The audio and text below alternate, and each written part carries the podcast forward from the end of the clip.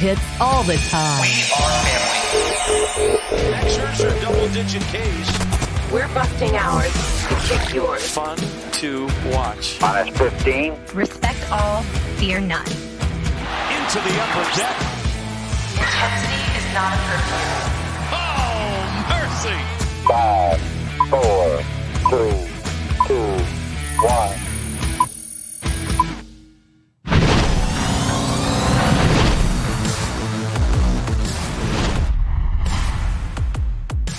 Welcome into the MASN All Access podcast, everybody from the MASN Newsroom. I am Bobby Blanco. Of course, we are brought to you by Marymount University. Visit MarymountSaints.com to learn more about our student athletes and programs today.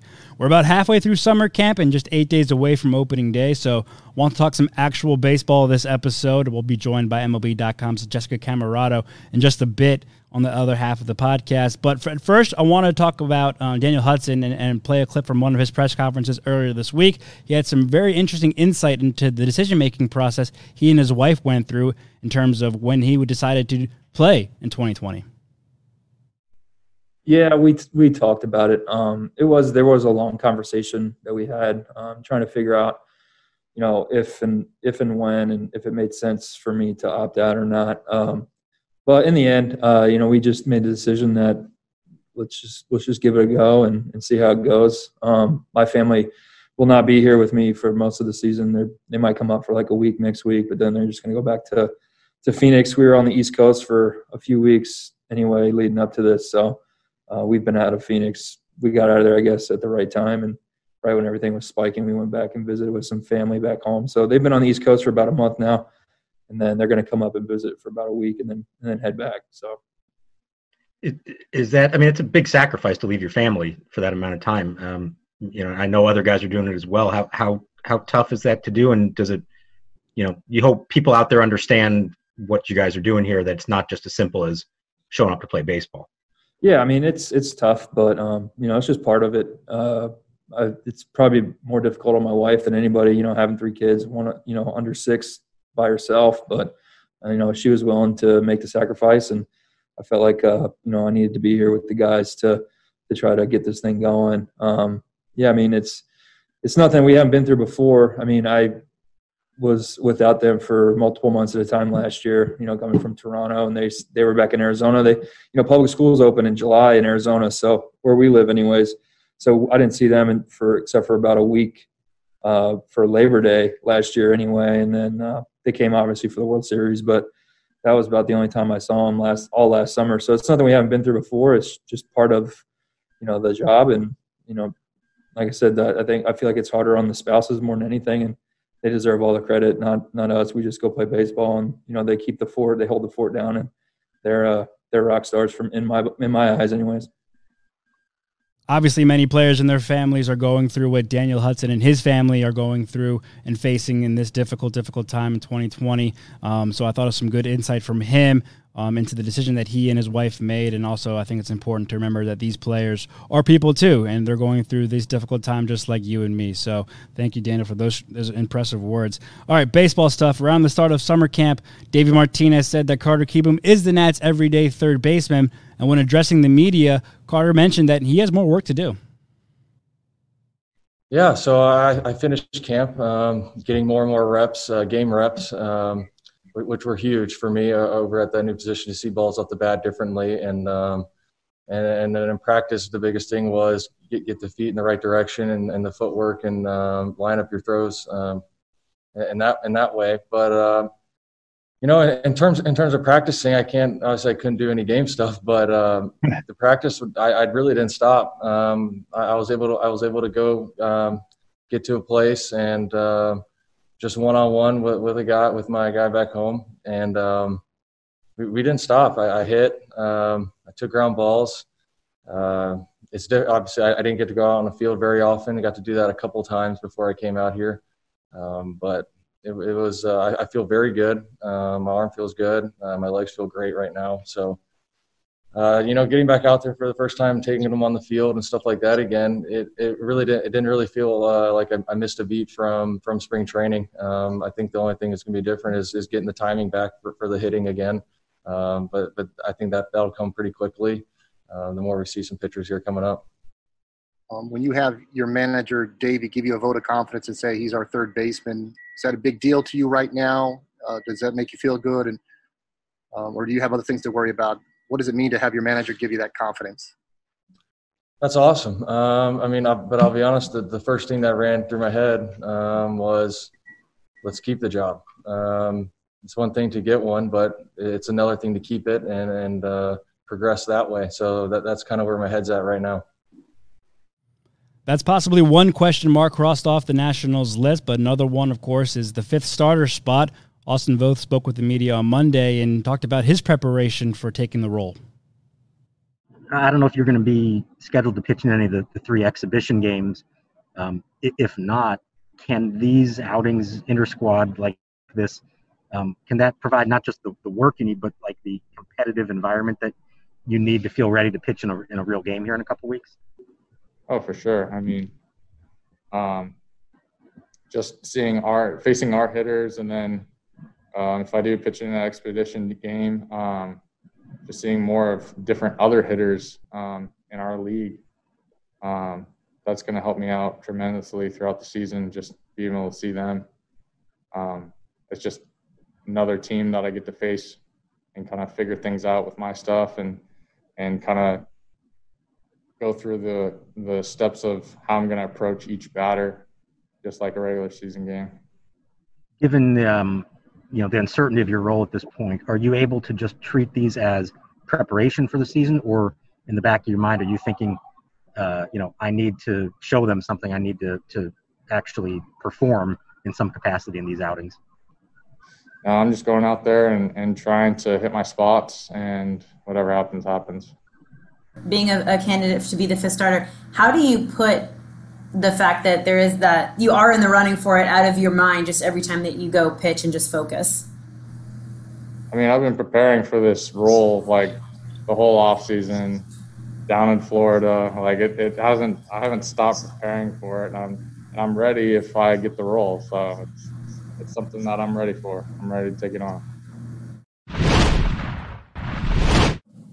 Now I'm joined by Nationals beat writer for MLB.com, Jessica Camerato. Jess, thank you so much for taking the time and joining me on a Zoom call.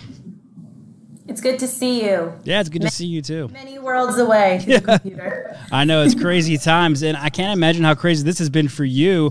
I mean, you're not new to covering professional sports um, and joining a new beat. But I mean, this has to have been a crazy ride for you. You start covering a new team, you report to spring training, uh, you attempt to move to a new city, but then everything shuts down and, and you're heading back home. it must have been a crazy first couple of weeks on the job for you. Yeah, it was uh, it was really interesting. It's going into the clubhouse, being like, these are all the people that I'm going to be. You you plan to be around all these people for basically like the next, I don't know, eight nine months, and then all of a sudden it's all halted and you're like, oh, hello, person that I once used to talk to in person. Now I'm to have a Zoom conversation with you all the time. Right. Yeah. So we're getting very familiar with Zoom. And again, thanks so much for joining me. Uh, Paul Mancato, who's working the scene behind the scenes, wanted me to ask you about the Sixers, but I kind of had to uh, shove him away because we, we want to talk baseball here. Um, we're we're halfway, a little more than halfway uh, through summer camp um, and eight days away just from opening day. Uh, what's been kind of your takeaway? You've been to the park a couple of times, but keeping your distance as well, trying to stay safe. What's been your kind of overview of National Summer Camp so far and how they're preparing for the regular season? There's definitely the emphasis on pitching this season. I mean, makes sense, right? Mm-hmm. Like, saw what these guys did last season. They threw over a, it was like 153 postseason innings. So we know what they can do and how key the pitchers are. So that's been the big focus. And it's especially trying to figure out who that fifth starter is going to be because, unlike in the past, they don't want to do the whole by committee thing. And Joe Ross, as you guys saw too, like he stood out in spring training and he seemed to be the top contender. Now it's trying to figure out between Voth and Fedde who will fill that role. But it's also really interesting too in spring training because you want to focus, or sorry, summer camp, you want to focus on the roster. And then the question is like, well, who is the roster? because there's still so many key parts. I mean, as of today, Wednesday, you still haven't seen Juan Soto, Victor Robles, and Howie Kendrick. And then, you know, you have guys on the injured list. So it's just a matter of like, what does the team look like on July 23rd? And then what's it going to look like even in August as all these protocols are in place? Right, and wow, Vib, uh, limited access to the players and, camp, and you already know exactly what I wanted to talk about. You mentioned the fifth starter spot. Um, we heard from Austin Voth earlier in the podcast. He, he met with the media on Monday, um, talking about his preparation, and you know he kind of shrugged off. I felt like the the idea that he's competing with Eric Fedde for this job. We know Joe Ross is, is out of the equation for this season, so it's going to come down between Voth and Fedde. Um, what have you make of from what the limited action you've seen from those two, and how do you think those shake up um, the in the competition for the fifth starter spot? It's interesting because one thing that uh, that Davey said was it's not necessarily like who's the most ready, but it's who is going to be the best fit to be a starter, and then who could be the best fit to throw a good stretch of innings out of the bullpen. So you're essentially assessing two different kinds of two different kinds of roles there. But one thing that stood out to me about Voth was he literally used the term I'm ready like 500 times. He said that that's the role that he prepared for in Florida. So there is no question that he is locked in on becoming the fifth starter.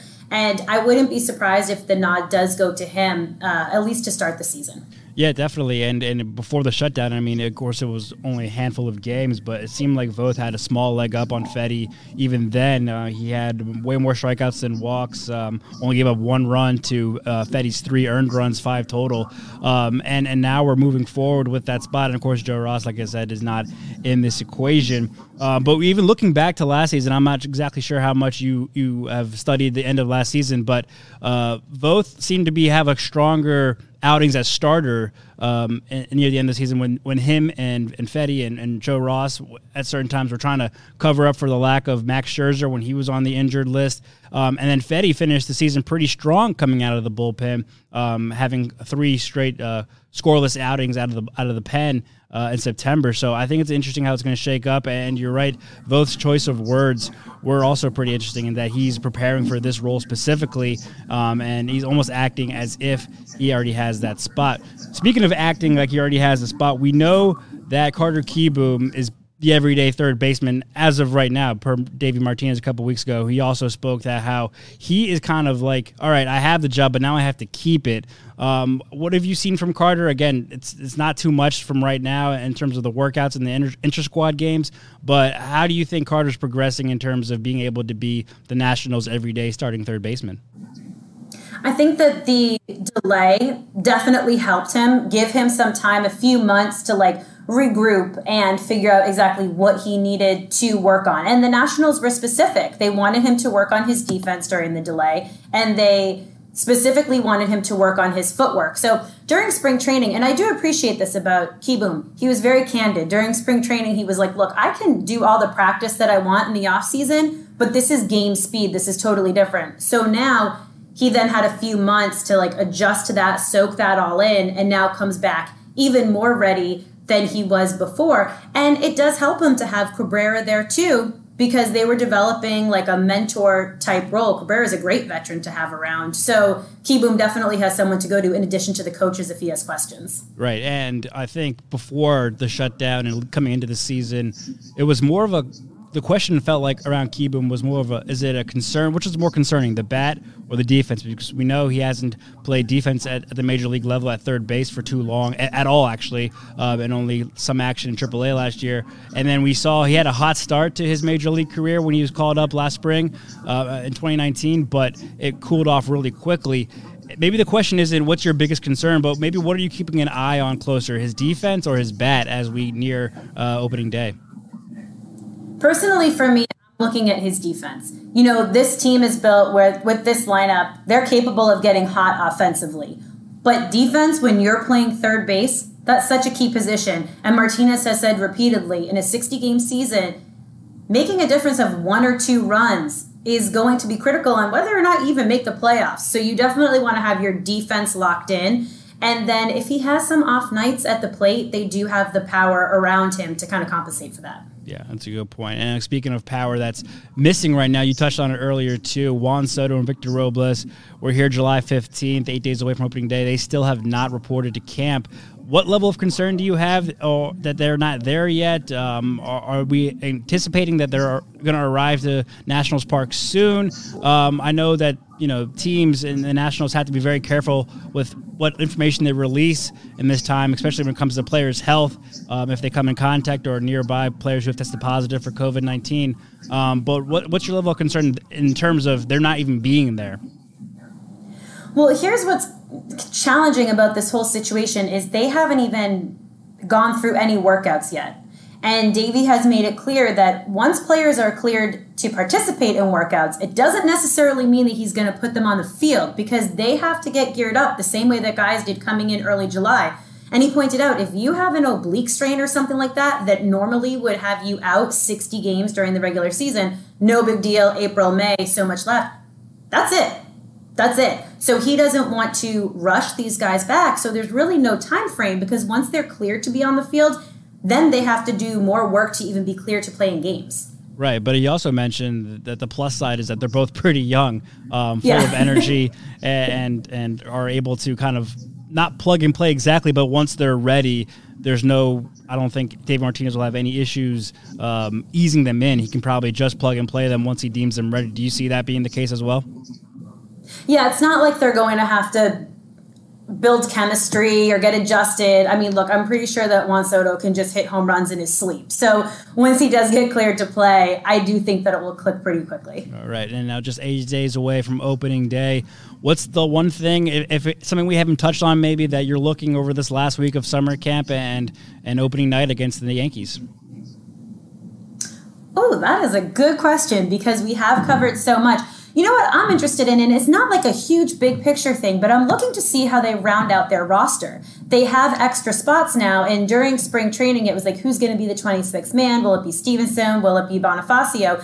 And now there's the opportunity to see a lot more players, and I'm particularly intrigued by what they're going to do with the guys that are at the alternate training site that's a, that's a really interesting part of the way that they're using the 60 man man player pool. You have prospects and minor league guys that we could see a lot earlier than we would have in a normal time. So I'm interested in seeing how some of the guys we wouldn't have normally seen in a regular season, maybe what's going to happen with them. Right, and yeah, Mike Rizzo and David Martinez have their work cut out for them as well. I mean, it's it's going to be interesting how you kind of not just lower the pool down to 30, but then you have to do it again to 20, 28 in a couple of weeks and then 26 again. So all, all teams and the Nationals have to figure out how to kind of manage their roster size. Jess, thank you so much for joining me. I know you got to get going. We've got a couple of Zooms to hop on later this afternoon um, from Nationals Park. So uh, thanks so much for joining me. Thank you, and I want I do want to give a shout out while we're on here. Yeah. To your to your coworker and my car- colleague Mark Zuckerman. I have a new nickname for him. I'm going to start calling him like Waze or Google Maps because all of this craziness, he has been like the best tour guide. So I did not get lost at spring training, and my first time at Nats Park did not get lost thanks to him. So got to give him a shout out for that one. we are truly blessed to have someone like Mark Zuckerman on our side, and he's a joy to work with every single day. So you're absolutely right. Um, hopefully he's listening and hears that. Give Jess a follow on Twitter at Jessica Camerato, and then of course check out her work on MLB.com and Nationals.com. Jess, thanks again. Thank you. Thanks again to Jessica Camerato for joining me, and thanks to Paul Mancano and Hannah Broder for all their help behind the scenes. This is going to do it for this week's episode of the MASN All Access podcast. Be sure to tune in next week. I'll have Mark Zuckerman back on the podcast, and we'll be doing some season predictions and looking ahead to the 2020 regular season. Opening day is just eight days away. I'm Bobby Blanco at Bobby underscore Blanco on Twitter. Feel free to tweet me any comments or questions about the pod. And the All Access podcast is brought to you by Marymount University. Visit MarymountSaints.com to learn more about our student athletes and programs today. We'll see you next week.